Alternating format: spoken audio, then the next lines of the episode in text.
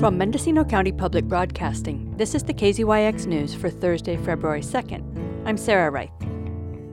During a presentation on the county's fiscal year end close, the Board of Supervisors learned that there may be a $2.2 million carry forward from last year. Treasurer, Tax Collector, Auditor Controller Chamise Cubbison qualified the number by saying that up to half of it may already be committed. Supervisor Ted Williams tried to get some specifics. What is the exact amount of the carry forward?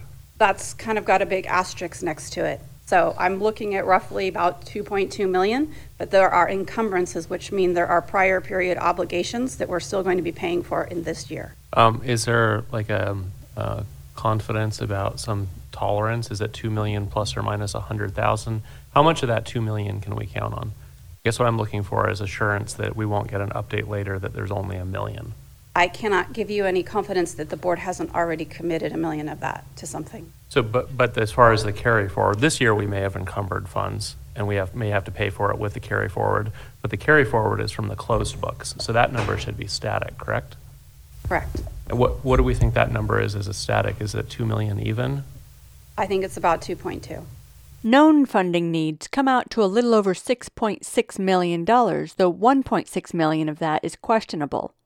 Shortfalls in the cannabis department and the costs of winter storm damage are still unknown. Last year's health plan deficit stands at $3.6 million, and the growing shortfall for the jail expansion is over 1.4 million. FEMA, Federal Emergency Management Agency, is expected to reimburse the county for the 1.6 million it spent on the now concluded Project Room Key, a program to provide temporary housing for homeless people who are especially vulnerable to COVID. County staff reported that other counties have learned they will not be reimbursed for their Project Room Key expenses, but so far Mendocino County has not been told to stop waiting on the FEMA check. The board agreed to send letters to higher level representatives and state organizations about the importance of receiving the money. Supervisors previewed this year's budget struggle as they shared strong and sometimes differing opinions on parks, the employee health care plan, and the county's growing share in the construction of the new jail building. Supervisor Dan Gjerde, who announced at last week's meeting that he will not seek a fourth term, expressed frustration over the county paying more than what he views as its fair share of the health plan.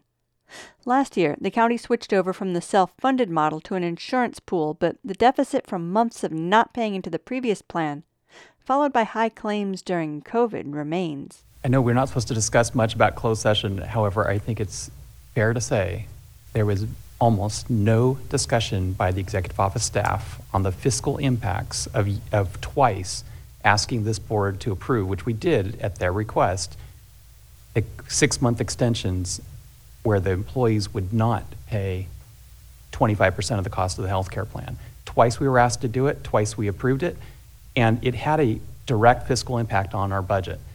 Employees currently pay 16% of their health care costs. Premiums are not due to go up until the next round of negotiations in June.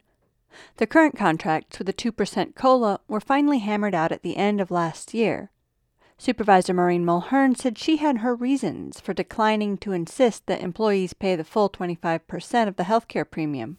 I am not going to say that the executive office didn't fully inform us about the costs or about the impacts. I'm a grown person and understood the way that I was voting and that I didn't want to put that funds or that um, additional impact on our employees during an inflation during uh, summer where we had gas prices well over five dollars. So I just want to be very clear that I feel that I was informed about the costs.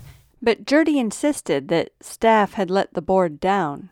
My other example is the jail project. Um, each time the costs of this project have gone up, and I'm, I'm, not even directing it to anybody who's necessarily in the room right now, but each time the cost of that project has gone up, the presentation to the board has always been here's the new incremental extra cost. It's just another blank. It's just another blank. And it's only been the last six months, mostly because some of us on the board have been articulating this, that wait a second, take a step back, look at the big picture here. This is a state program to realign state prisoners into county jails. And I'm glad that we're finally getting our act together and preparing a timeline and, and a budget showing the cost increase and how much of this is attributed to state inaction versus county inaction. It looks like it's the vast majority is on the state side.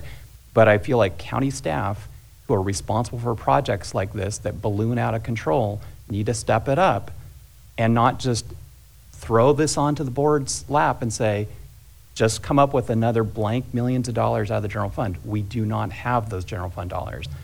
Mulhern and Gjerde disagreed again after Gjerde restated his position that the county should figure out how to unburden itself of the expense of maintaining a half dozen neighborhood parks. Mulhern said the large inland parks are much more than that. Mill Creek Park and Low Gap Park and the Russian River access are economic opportunities for inland Mendocino County. You are very fortunate to live on the coast and have uh, beautiful recreational opportunities that our inland folks don't have. We should have leadership in, in inland Mendocino County stepping up and developing their own funding stream to develop and cultivate and perhaps expand these inland neighborhood parks. But they should not be looking to the general fund of the County of Mendocino to maintain parks that it cannot afford to maintain. Mulhern reminded the board that she's on a committee that's working out the details of how much the parks actually cost, what their value is, and if the city of Ukiah is willing to take over some of the inland parks. The full board will discuss the committee's findings next month. For KZYX News, I'm Sarah Reith. For all our local news with photos and more, visit kzyx.org. You can also subscribe to the KZYX News podcast, wherever you get your podcasts.